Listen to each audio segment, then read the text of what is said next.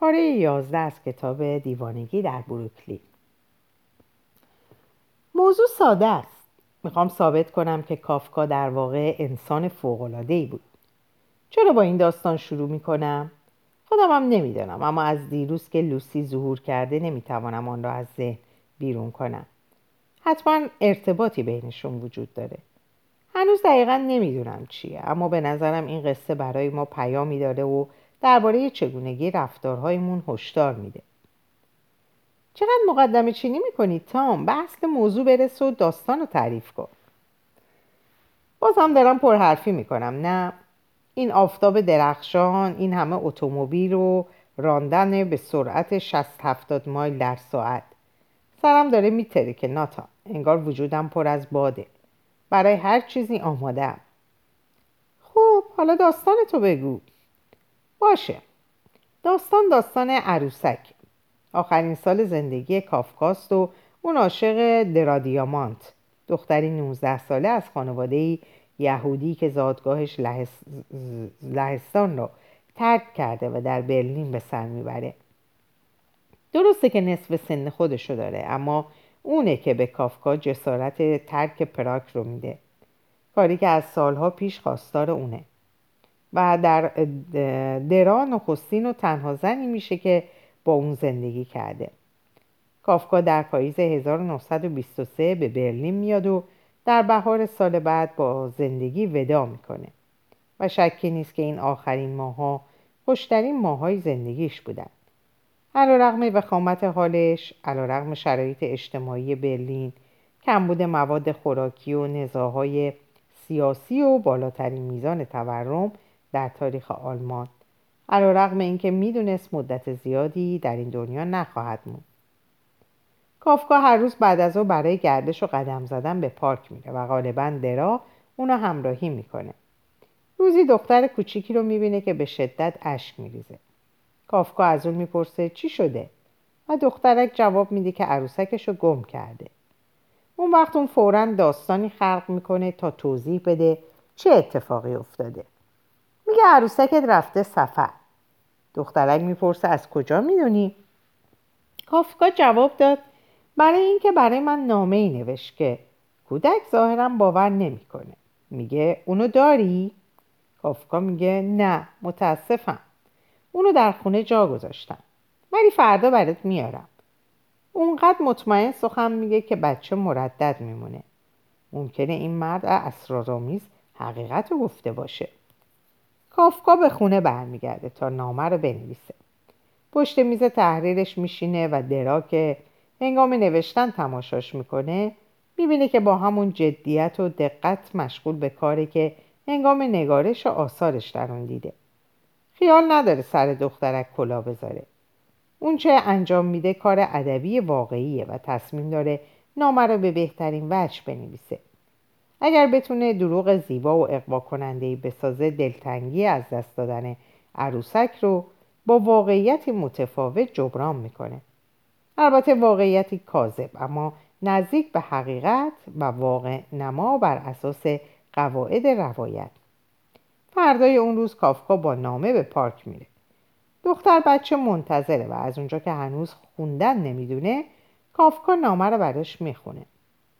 عروسک نوشته که متاسفه، اما از اینکه همیشه با همون آدما زندگی کنه حوصله‌اش سر رفته بود. احتیاج داشت اونجا رو ترک کنه تا دنیا رو ببینه و دوستای تازه‌ای پیدا کنه. موضوع این نیست که دختر کوچیک رو دوست نداره، اما خیلی دلش می‌خواست جاهای دیگر رو ببینه. اینه که باید مدتی از هم جدا باشن. بعد عروسک قول میده هر روز برای دخترک نامه بنویسه تا اونو در جریان کارهای خودش بگذاره. اینجاست که ماجرا دل آدمو میلرزونه. اینکه کافکا زحمت نوشتن نخستین نامه رو به خود داده به قدر کافی عجیبه، اما حالا قول, قول میده که هر روز نامه تازه‌ای بنویسه. بی هیچ دلیلی مگر دلجویی از دخترک که براش کاملا ناشناسه. کودکی که روزی تصادفاً در پارک دیده. چگونه مردی چنین میکنه؟ کافکا به مدت سه هفته به نامه نویسی ادامه داد. ناتان، سه هفته آزگار. یکی از درخشانترین نویسندگان روزگار وقتش رو قربانی میکنه. اون هم وقتی که بیش از پیش با ارزش میشه که نامه‌های خیالی عروسکی گم شده رو بنویسه. درا حکایت میکنه که هر فراز رو با دقت فراوان به جزئیات مینوشت و نثرش دقیق، طنزآمیز و جذاب بود. به زبان دیگه نثر کافکا بود و هر روز به مدت سه هفته به پارک میرفت و نامه تازه رو برای کودک میخوند. عروسک بزرگ میشه و به مدرسه میره و با دوستان تازه آشنا میشه. به دخترک اطمینان میده که دوستش داره، اما بعضی مشکلات مانع از بازگشتش به منزل میشه. کافکا رفته رفته دختر کوچیک رو برای لحظه ای آماده میکنه که عروسک برای همیشه ناپدید میشه. میکوشه تا به پایانی ارضا کننده برسه. از این میترسه که در غیر این صورت جاذبه جادویی ماجرا را از بین ببره. پس از سبک سنگین کردن چند امکان، سرانجام به این نتیجه میرسه که بهتر عروسک ازدواج کنه. جوانی رو تصویر میکنه که عروسک عاشقش شده. بعد به جشن نامزدی و عروسی در بیرون از شهر میپردازه و آخر به خونه‌ای میرسه که عروسک و شوهرش در اون زندگی میکنن. در آخرین خط نامه، عروسک از دوست قدیمی و عزیزش خداحافظی میکنه. در این هنگام دیگه دختر کوچیک به غیبت عروسک عادت کرده. کافکا به اون جایگزینی بخشیده و در پایان سه هفته نامه‌ها رنج دوری عروسک رو التیام بخشیدن. دخترک حکایت عروسک رو داره و وقتی کسی این شانس رو داره که در ماجرایی زندگی کنه و در دنیای خیالی به سر ببره، دردهای دنیای واقعی ناپدید میشه. تا وقتی حکایت ادامه داره، واقعیت وجود نخواهد داشت. کاکائو میخوای عزیزم؟ برای رفتن از نیویورک تا ورمونت دو مسیر وجود داره، یکی سریع، دیگری کند. ما دو سوم مسیر رو از راه سریع و سه طی کردیم. راهی که شامل خیابانی مانند فلت بوش، بزرگراه پارک وی و شاهراه ششصد و هفتاد و هشت بود. پس از اینکه از طریق پل وایت استون از برانکس عبور کردیم، مدتی به سوی شمال راندیم تا به راه آی نود و پنج رسیدیم. شهر را پشت سر گذاشتیم و از شرق منطقه وستچستر عبور کردیم و وارد ایالت کانکتیکت شدیم. در نیو هیون بزرگراه آی نود و یک را پیمودیم و در بیشترین طول مسیر تا ماساچوست از آن خارج نشدیم تا اینکه به مرز ورمونت رسیدیم. سریع‌ترین راه برای رسیدن به برلینگتون ادامه مسیر آی نود و یک تا انشعاب وایت ریسور بود و سپس ادامه به سوی غرب از طریق آی هشتاد و نه. اما هنگامی که حومه برتبلو رو رسیدیم، تام اعلام کرد از بزرگراه خسته شده و ترجیح میده از راه‌های روستایی که باریک‌تر و کم رفت آمدتر هستن عبور کنه. چنین بود که مسیر سریع رو رها کردیم و وارد مسیر کند شدیم. گفت این راه سفرمون رو یکی دو ساعت طولانی تر میکنه، ولی در عوض به جای صف فشرده اتومبیل ها مناظر دیگری رو میبینیم، مثلا بیشه، گلهای وحشی کنار جاده، گاوا و اسبا، مزرعه ها و چراگاه ها، چمن ها و پارک ها و گاه چند تا انسان. برای من چند تا... چندان تفاوتی چه تفاوتی داشت که ساعت سه به خونه پملا برسیم یا ساعت شیش. حالا که لوسی چشم باز کرده و به مناظر بیرون خیره مونده، به قدری احساس گناه میکردم که دلم میخواست هرچی دیرتر برسیم. نقشه تهیه شده در شرکت راند مکنلیم رو گشودم و دنبال ورتموند گشتم. به تام گفتم از خروجی شماره سه خارج شو. بعد با جاده شماره سی رو پیدا کنیم که به شکل مارپیش به سمت شمال غربی میره. پس از حدود چهل مایل به سمت راتلند میریم و اونجا جاده شماره هفت ما رو مستقیم به برلینگتون میرسونه. چرا این جزئیات بیهوده رو نقل میکنم؟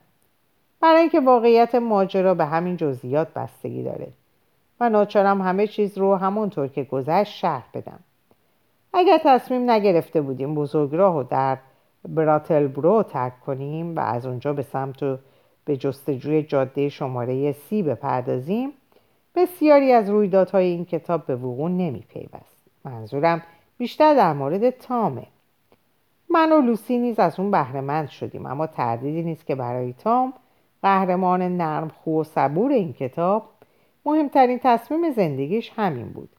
در اون لحظه نمیتونست به پیام‌های اون واقف باشه و تندبادی رو که آغاز کرده بود پیشبینی کنه. مثل عروسک کافکا فقط به دنبال تغییر محیط بود و بعد ناگهان به این خاطر که راهی رو ترک کرده بود تا راه دیگری رو برگزینه، رب النوع شانس بازوها رو گشود و اونو همراه خودش به جهان دیگه ای برد. مخزن بنزین تقریبا خالی بود و شکم‌های ما هم، در حالی که مثانه های ما پر بود. در ده پانزده مایلی شمال غرب براتلبرو و کنار رستوران سرراهی به نام خانه دات که تعریفی هم نداشت توقف کردیم. روی تابلو اعلانات جاده نوشته شده بود غذا و بنزین. ما هم به همین ترتیب نیازهامون رو برآوردیم. اول تغذیه در خانه دات، بعد بنزین از پمپ بنزین آن سوی جاده. در اینجا نیز تصمیم گیری بی مقدمه ما بر مابقی ماجرا اثرات تعیین کننده ای داشت. اگر ابتدا به پمپ بنزین آن سوی جاده رفته بودیم، لوسی موفق نمیشد نقشه درخشان خودش رو اجرا کنه و ما همونطور که قرار بود راه خود رو به سوی برلینگتون ادامه میدادیم. اما از اونجا که وقتی سر میز رستوران نشستیم، با که بنزین همچنان خالی بود، ناگهان فرصتی برای لوسی پیش اومد و اون درنگ نکرد. در لحظه ای که دریافتیم چه شده، به نظرمون فاجعه آمیز اومد. با وجود این اگر دخترکمان دست به کار نشده بود، پسرکمان به کام دل نمی رسید و این پرسش که ترک بزرگ راه درست بود یا نه، برای همیشه بی پاسخ می موند. حتی امروز هم درست نمی دونم چطور دست به این کار زد.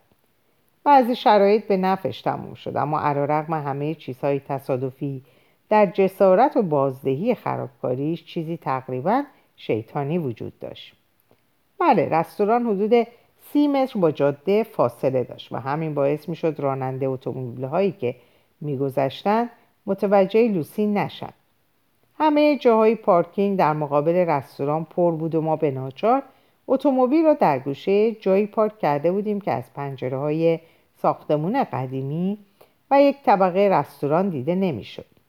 اما چطور به فکرش رسیده بود که ماشین ماشین پخش کوکاکولا رو که بر حسب تصادف در کمتر از سی متری اتومبیل ما قرار داشت، به عنوان سلاحی در مبارزه علیه راه حل برلینگتون و خانه پاملا به کار ببره؟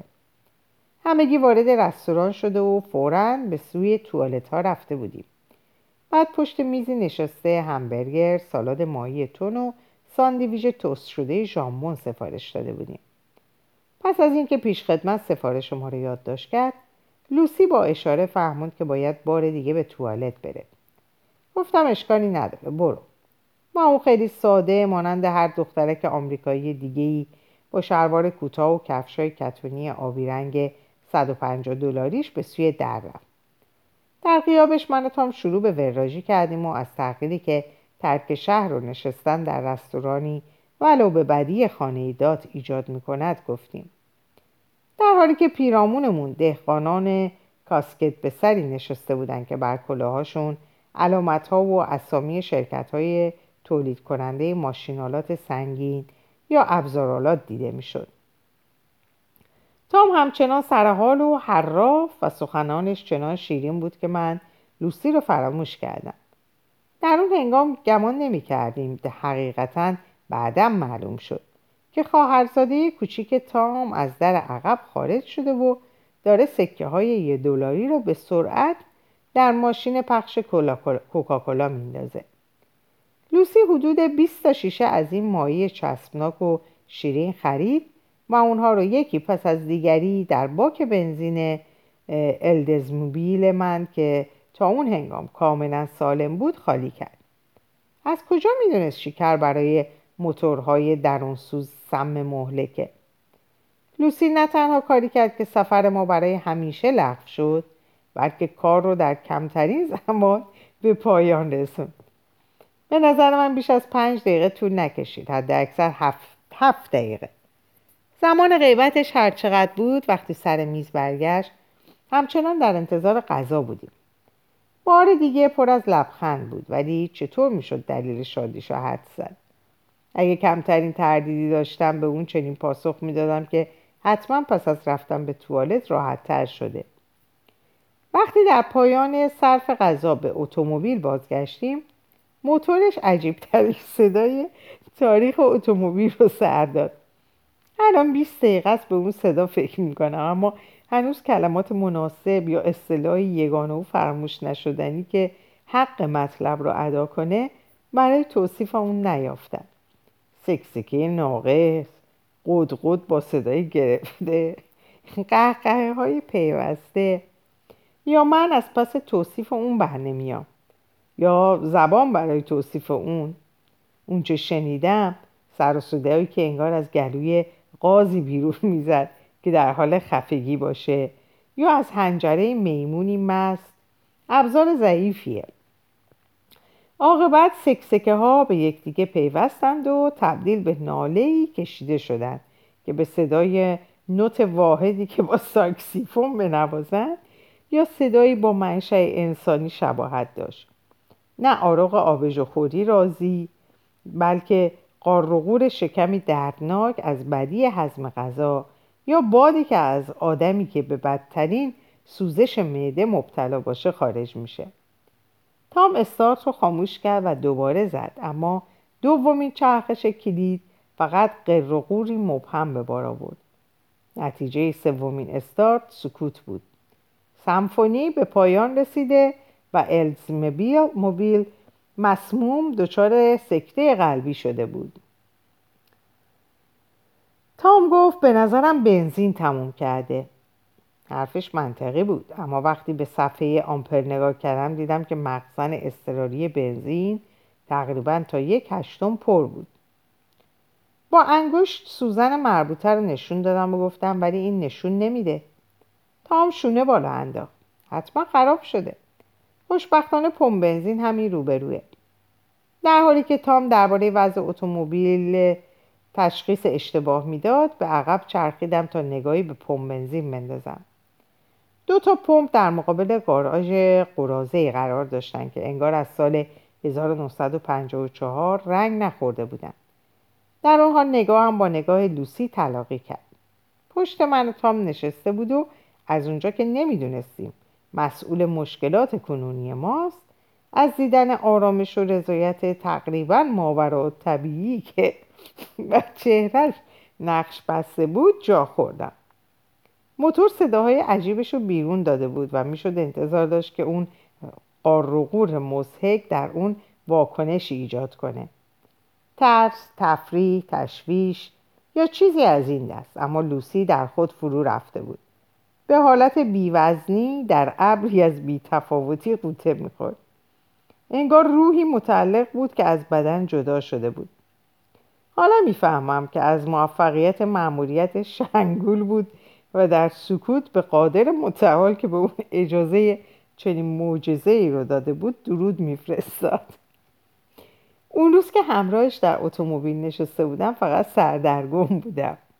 پرسیدم لوسی هنوز با ما هستی؟ مدت طولانی با نگاهی سرد به من خیره شد. بعد به علامت تایید سرش رو تکون داد. ادامه دادم نگران نباش، فوراً اتومبیل رو درست میکنیم. این که بگم اشتباه میکردم بیهوده است. بعد نبود کمدی رو که بعد پیش اومد نکته به نکته شرح بدم. ولی نمیخوام با ذکر جزئیاتی که اساسی نیستن حوصله خواننده رو سر ببرم. در ماجرای اتومبیل فقط نتیجه مهمه.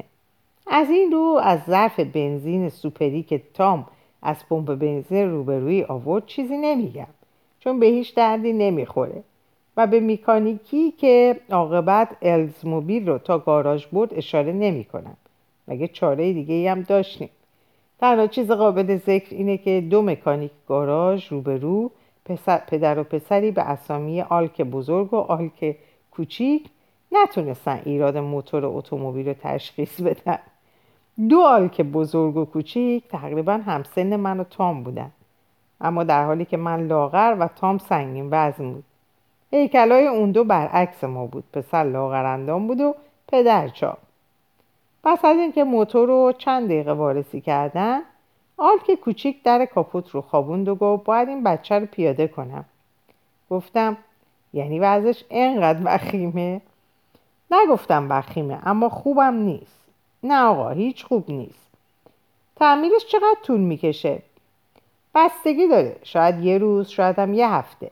اول باید بفهمیم ایرادش چیه. اگه چیز ساده‌ای بود که فبها، اگه نه شاید لازم باشه لوازم یدکیشو سفارش بدیم و اون وقت طول میکشه.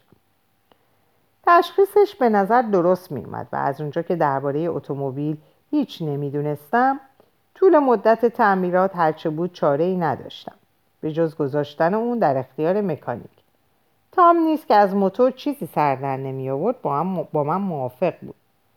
تا اینجا همه چیز خوب بود، اما حالا که در جاده باریک روستای ورمونت ماشینمون خراب شده بود، در حالی که دو آلک اونو تعمیر میکردن، باید چیکار میکردیم؟ البته میتونستم اتومبیلی کرایه کنم کنیم و تا برلینگتون برونیم، ما بقیه هفته رو نزد پاملا بمونیم و والتزموبیل رو سر راه بازگشت به نیویورک پس بگیریم، یا از اونم ساده تر دو اتاق در یکی از مسافرخونه های اطراف کرایه کنیم و تا زمانی که اتومبیل آماده شه چنان رفتار کنیم که گویی تعطیلات رو میگذرونیم. تام گفت برای امروز به قدر کافی روندم. به نظر من بهتره همینجا بمونیم، دست کم تا فردا. منم با اون موافق بودم. درباره لوسی، لوسی ساکت و همیشه دقیق، میتوان مطمئن بود که اعتراضی نکرد.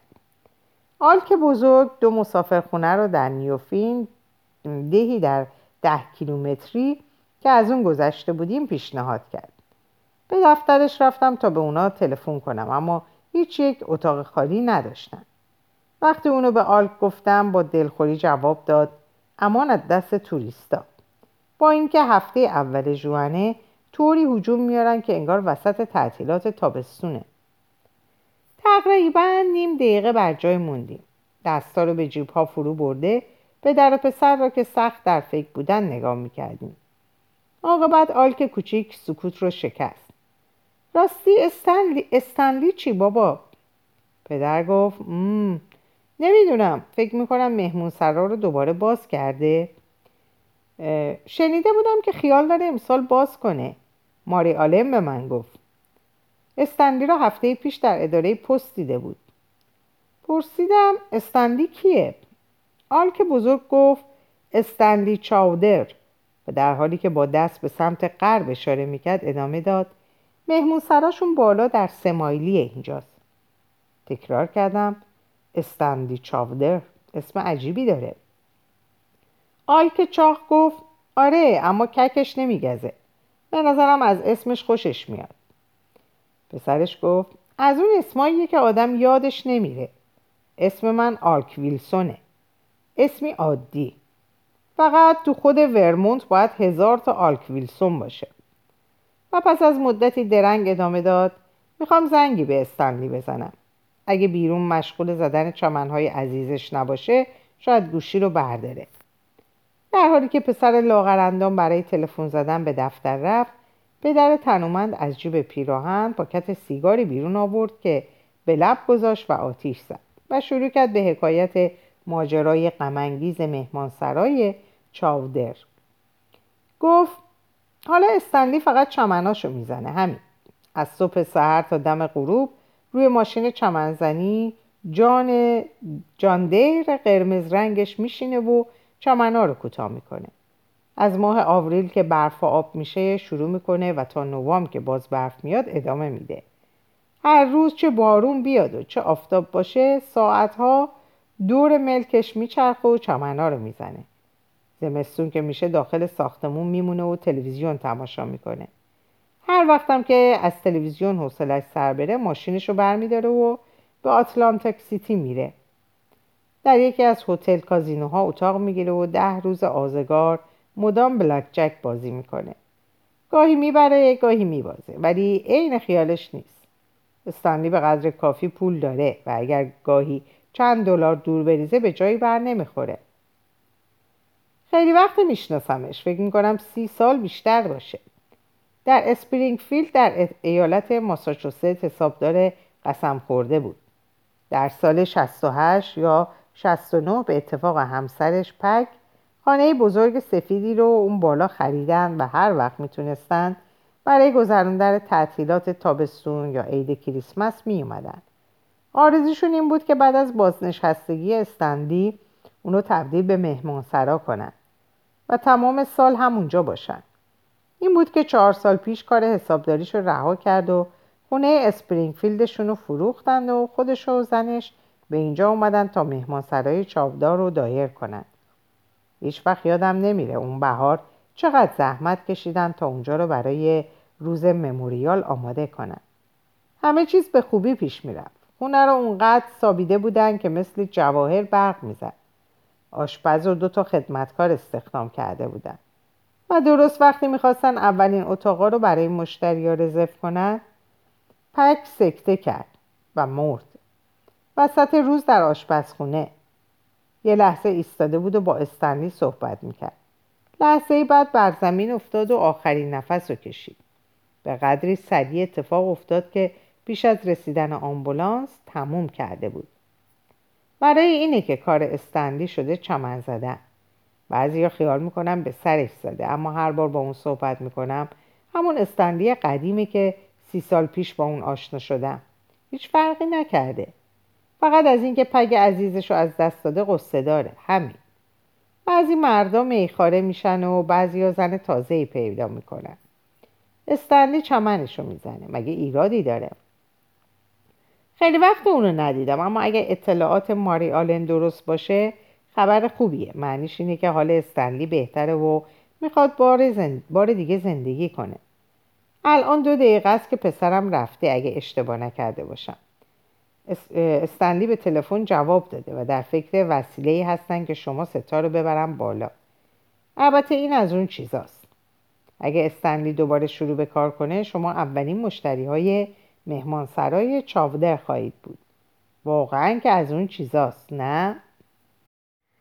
من اینجا به پایان این پاره میرسم. اوقات خوب و خوشی رو براتون آرزو میکنم و به خدا میسپارمتون. خدا نگهدارتون باشه.